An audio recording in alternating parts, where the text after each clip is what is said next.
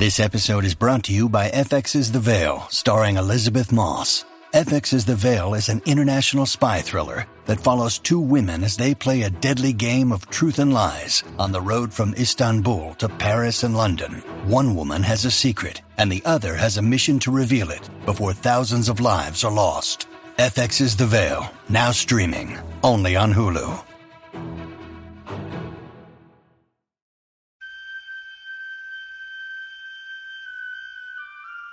The poem says, Human voices wake us, and we drown.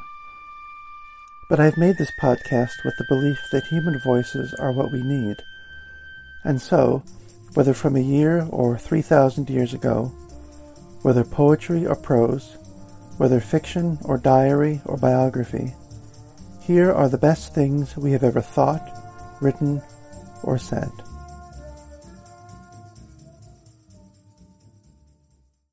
So we come to the end of the readings from Ted Hughes' poetry that I've been making over the last few months.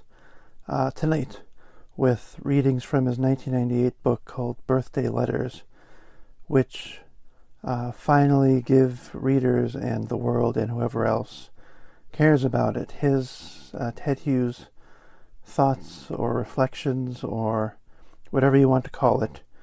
Um, more than 30 years later about his relationship with Sylvia Plath. And as you listen to the handful of poems that I read tonight, um, I think that you'll agree, if you've listened to the other episodes on Hughes, that um, after the huge achievement of the, the poems that he wrote in the 70s and early 80s, and after the sort of lull that happened where he didn't do much of anything of note until the mid 90s and then this book, you'll see that it is uh, an immensely different voice than the one that uh, he was writing in the 70s and certainly than the one that he started with uh, back in the late 50s. And you can see that it is a way of uh, a kind of turning for him, of finding a new way to speak.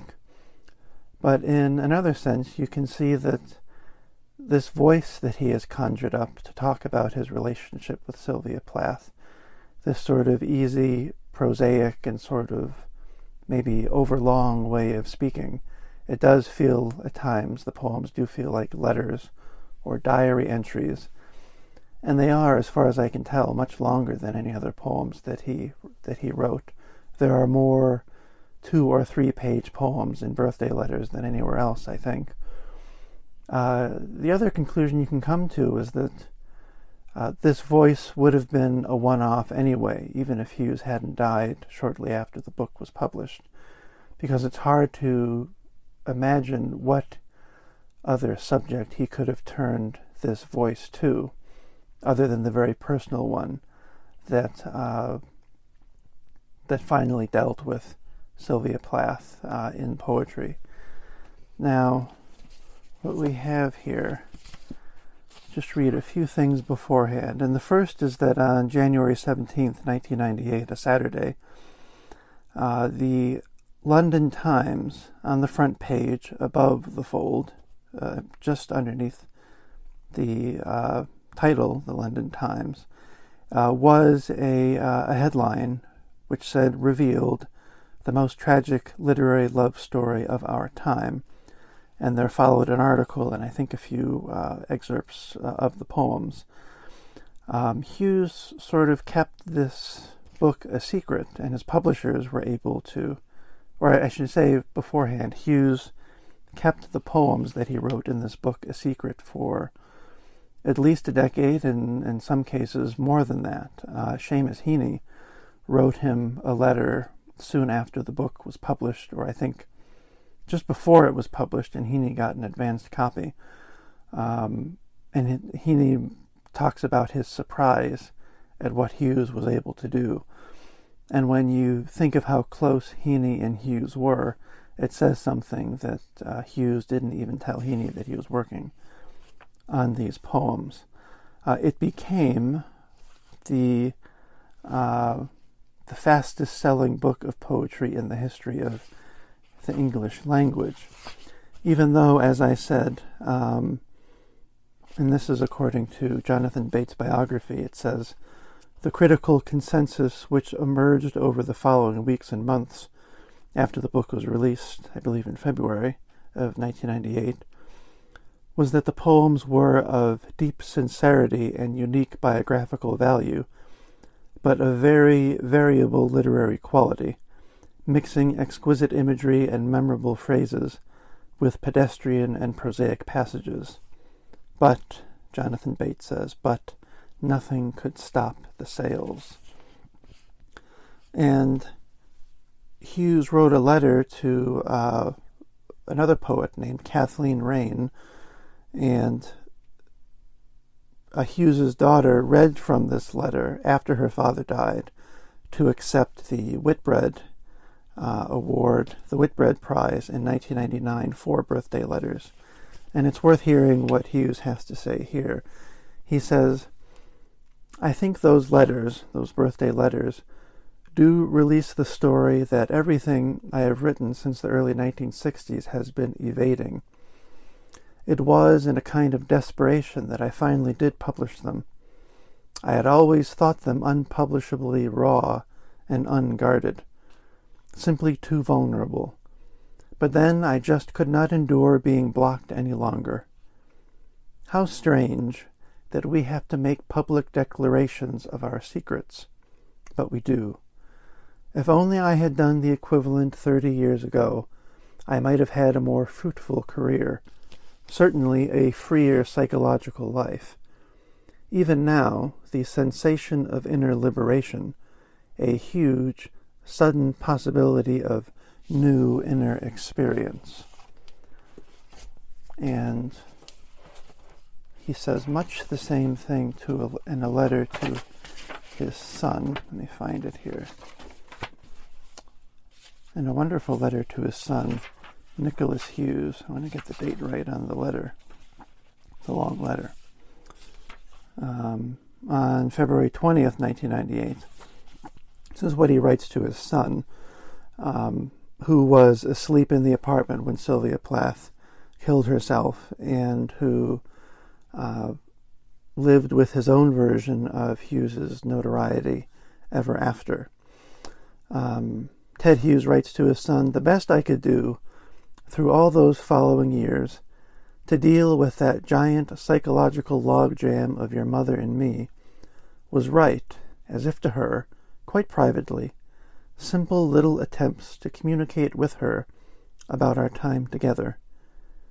They were what accumulated over the years to this birthday letters. Most of them I never dreamed of publishing. They exposed too much, I always thought. But they were inadequate to break up the logjam. Just writing them was inadequate to break up the logjam. That thickening, thickening glass window between me and that real self of mine, which was trapped in the unmanageable experience of what had happened with her and me. And so, because I could never break up the logjam, except for those three or four years in Ireland after, never open the giant plate glass door of it, that real self of mine could never get on with its life, could never join me and help me get on with my life. And a few paragraphs later, he adds, So I did it, and now I'm getting the surprise of my life. What I've been hiding all my life, from myself and everybody else, is not terrible at all, though you didn't want to read it. And the effect on me, Nicky, the sense of gigantic upheaval, transformation in my mind, is quite bewildering. It's as though I have completely new different brains. I can think thoughts I never could think. I have a freedom of imagination I have not felt since 1962. Just to have got rid of all that. Well, let's hope it wasn't all just a bit too late. And at least for me, uh, I would say that Hughes is obviously allowed to think whatever he wants about this book uh, birthday letters. But for me, it's very interesting. It says something wonderful and uh, difficult, uh, maybe even tragic if you're in that frame of mind, about creativity.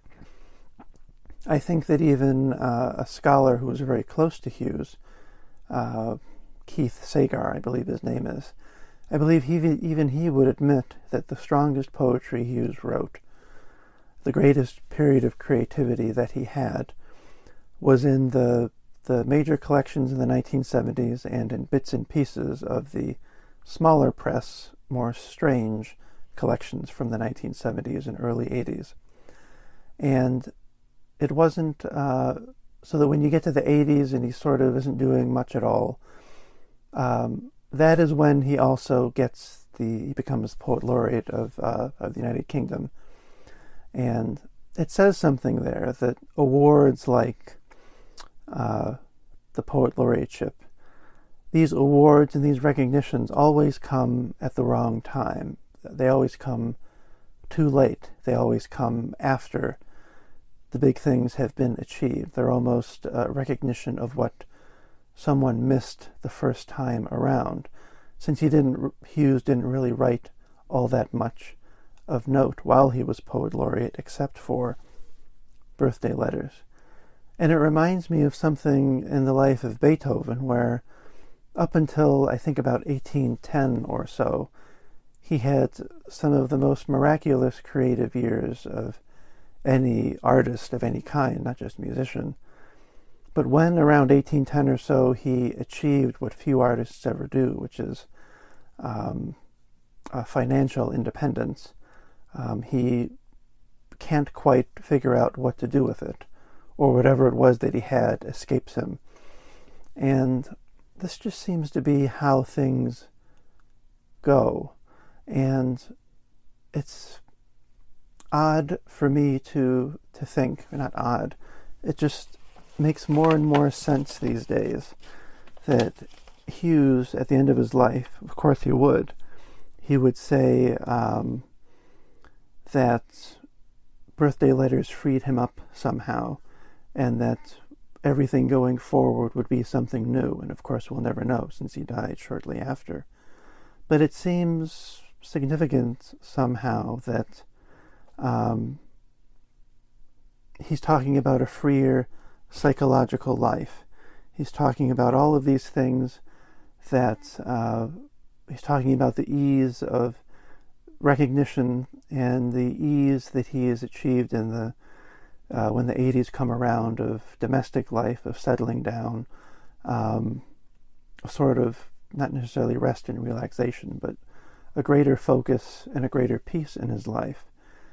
And we assume, and in Ted Hughes' final years, he wanted to assume as well, that that would translate into uh, better and greater poetry, when it seems, in fact, that it was the time of greatest upheaval and the time of greatest stress and the time of greatest um, doubt and uncertainty. That is the time, uh, the time where he was most domestically in turmoil um, and all the rest of it.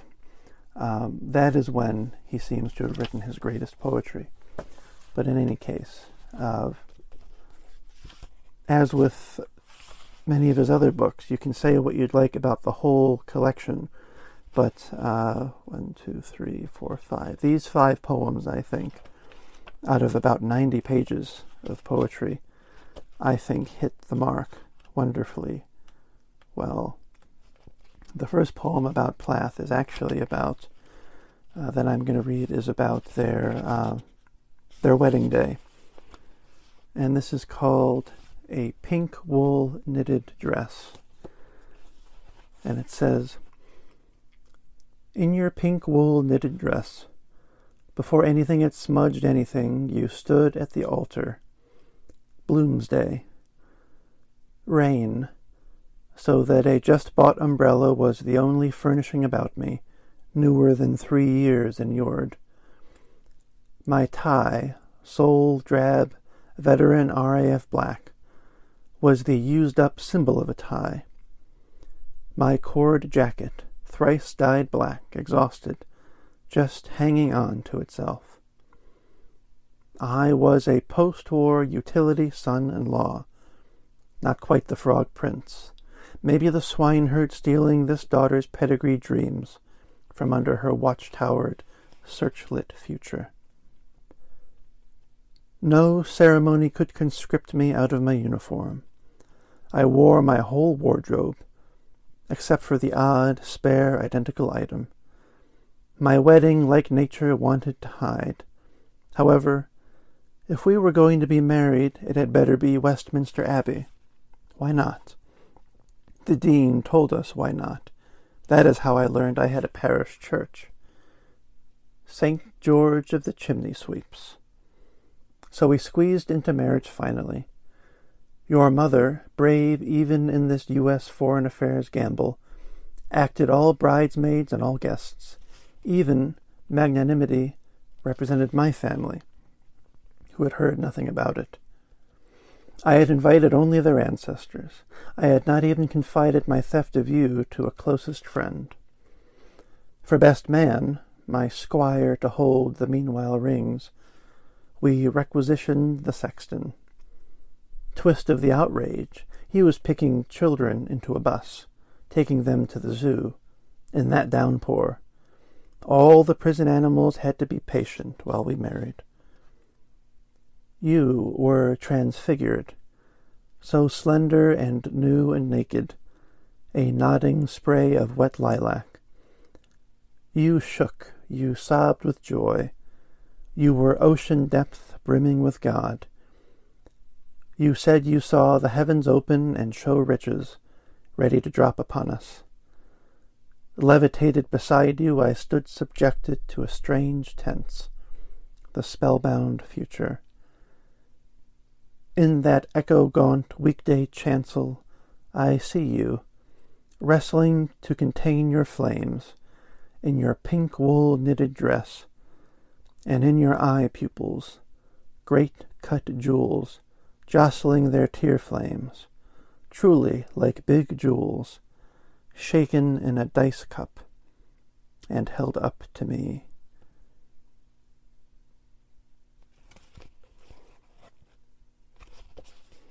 And the pair, after their marriage, went on to Spain. And here are two poems about that honeymoon in Spain. The first is called You Hated Spain. You hated Spain. Spain frightened you. Spain, where I felt at home. The blood raw light, the oiled anchovy faces, the African black edges to everything, frightened you. Your schooling had somehow neglected Spain. The wrought iron grill, death and the Arab drum.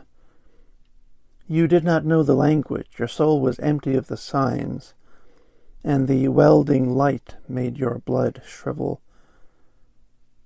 Bosch held out a spidery hand, and you took it, timidly, a Bobby Sox American. You saw right down to the Goya funeral grin, and recognized it, and recoiled, as your poems winced into chill, as your panic clutched back towards college America. So we sat as tourists at the bullfight, watching bewildered bulls awkwardly butchered, seeing the gray-faced matador at the barrier just below us, straightening his bent sword and vomiting with fear. And the horn that hid itself inside the blowfly belly of the toppled picador punctured what was waiting for you. Spain was the land of your dreams, the dust-red cadaver you dared not wake with, the puckering amputations no literature course had glamorized, the juju land behind your African lips. Spain was what you tried to wake up from and could not. I see you in moonlight, walking the empty wharf at Alicante, like a soul waiting for the ferry, a new soul still not understanding, thinking it is still your honeymoon in the happy world, with your whole life waiting, happy, and all your poems still to be found. And this next one is called uh, drawing. Drawing calmed you. Your poker infernal pen was like a branding iron. Objects suffered into their new presence, tortured into final position. As you drew, I felt released, calm. Time opened when you drew the market at Benidorm. I sat near you, scribbling something hours, burned away.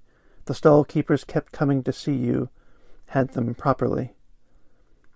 We sat on those steps in our rope soles and were happy. Our tourist novelty had worn off. We knew our own ways through the town's runs. We were familiar foreign objects. When he'd sold his bananas, the banana seller gave us a solo violin performance on his banana stalk. Everybody crowded to praise your drawing. You drew doggedly on, arresting details, till you had the whole scene imprisoned. Here it is. You rescued forever our otherwise lost morning. Your patience, your lip gnawing scowl, got the portrait of the marketplace that still slept in the Middle Ages. Just before it woke and disappeared, under the screams of a million summer migrants and the cliff of dazzling hotels. As your hand went under Heptonstall to be held by endless darkness. That is the uh, the family cemetery where she is uh, buried. While my pen travels on only 200 miles from your hand, holding this memory of your red, white spotted bandana, your shorts, your short sleeved jumper, one of the thirty I lugged around Europe, and your long brown legs propping your pad, and the contemplative calm I drank from your concentrated quiet.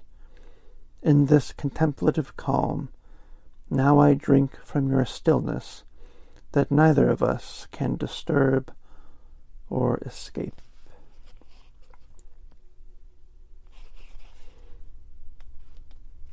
And in this next one, they are back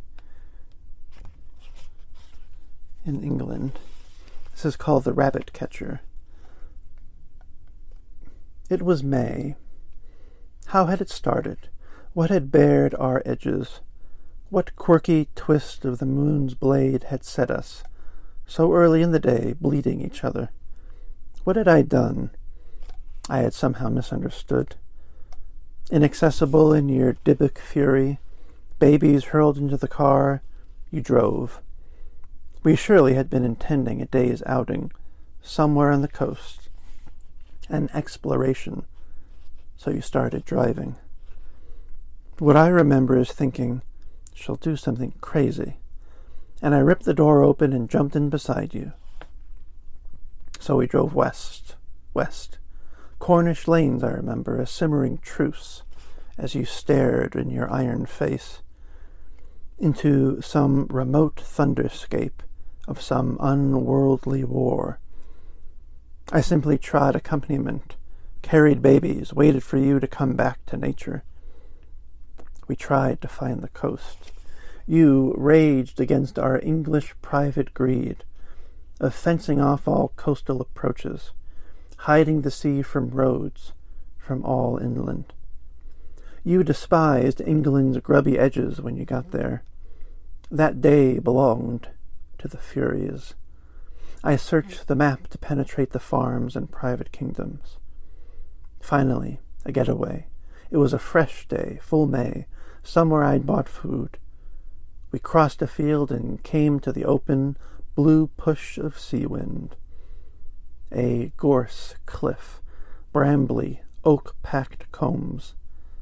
We found an eerie hollow just under the cliff top. It seemed perfect to me. Feeding babies, your Germanic scowl, edged like a helmet, would not translate itself. I sat baffled. I was a fly outside on the window pane of my own domestic drama you refused to lie there, being indolent. You hated it. That flat, draughty plate was not an ocean. You had to be away, and you went.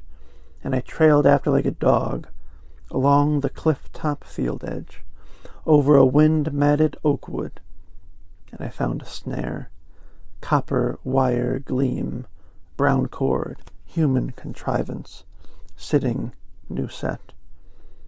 Without a word, you tore it up and threw it into the trees. I was aghast. Faithful to my country gods, I saw the sanctity of a trap line desecrated. You saw blunt fingers, blood in the cuticles, clamped round a blue mug. I saw country poverty raising a penny, filling a Sunday stew pot. You saw baby eyed, strangled innocence. I saw sacred ancient custom. You saw snare after snare and went ahead, writhing them from their roots and flinging them down the wood. I saw you ripping up precarious, precious saplings of my heritage, hard won concessions from the hangings and the transportations to live off the land. You cried murderers.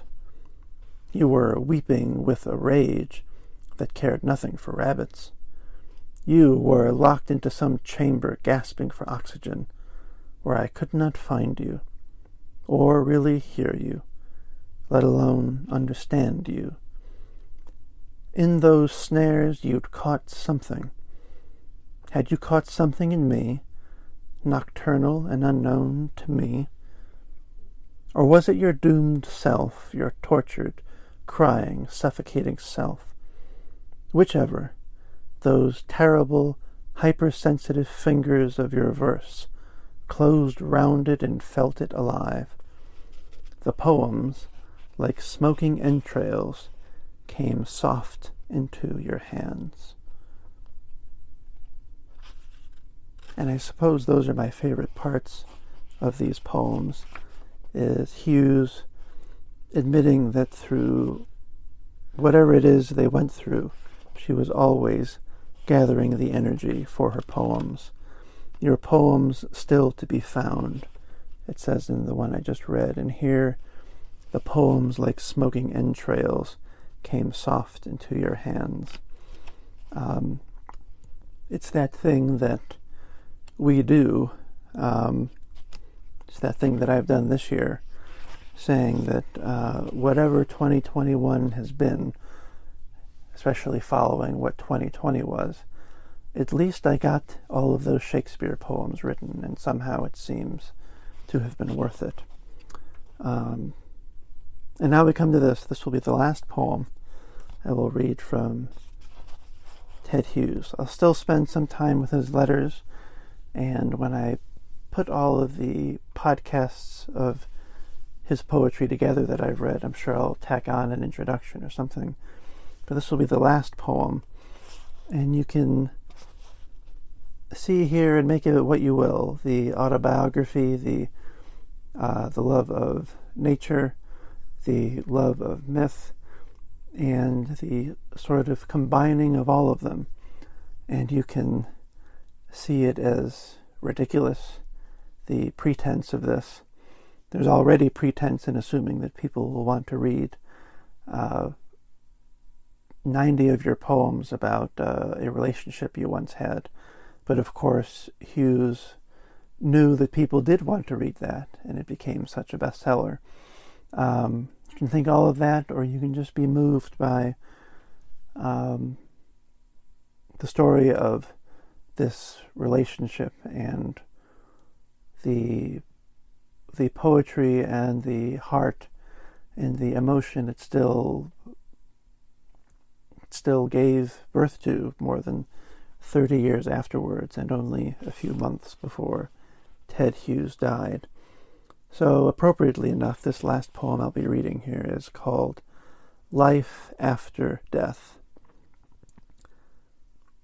What can I tell you that you do not know of the life after death?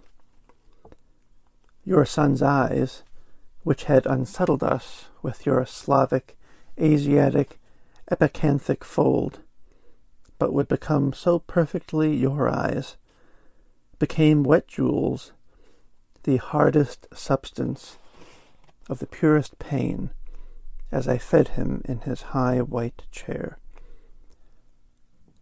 Great hands of grief were wringing and wringing his wet cloth of face. They wrung out his tears. But his mouth betrayed you. It accepted the spoon in my disembodied hand that reached through from the life that had survived you. Day by day his sister grew, paler with the wound she could not see or touch or feel, as I dressed it each day with her blue Breton jacket. By night I lay awake in my body, the hanged man, my neck curve uprooted, and the tendon which fastened the base of my skull to my left shoulder, torn from its shoulder root and cramped into knots. I fancied the pain that could be explained if I were hanging in the spirit from a hook under my neck muscle. Dropped from life, we three made a deep silence in our separate cots. We were comforted by wolves. Under that February moon and the moon of March, the zoo had come close. And in spite of the city, wolves consoled us. Two or three times each night, for minutes on end, they sang. They had found where we lay, and the dingoes and the Brazilian maned wolves all lifted their voices together with the gray northern pack. The wolves lifted us in their long voices. They wound us and enmeshed us in their wailing for you, their mourning for us. They wove us into their voices. We lay in your death, in the fallen snow, under falling snow, as my body sank into the folk tale, where the wolves are singing in the forest for two babes who have turned in their sleep into orphans beside the corpse of their mother.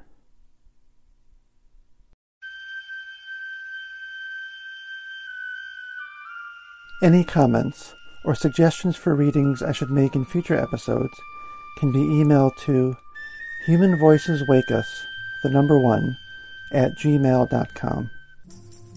Links to each work used in this episode can be found in the episode description.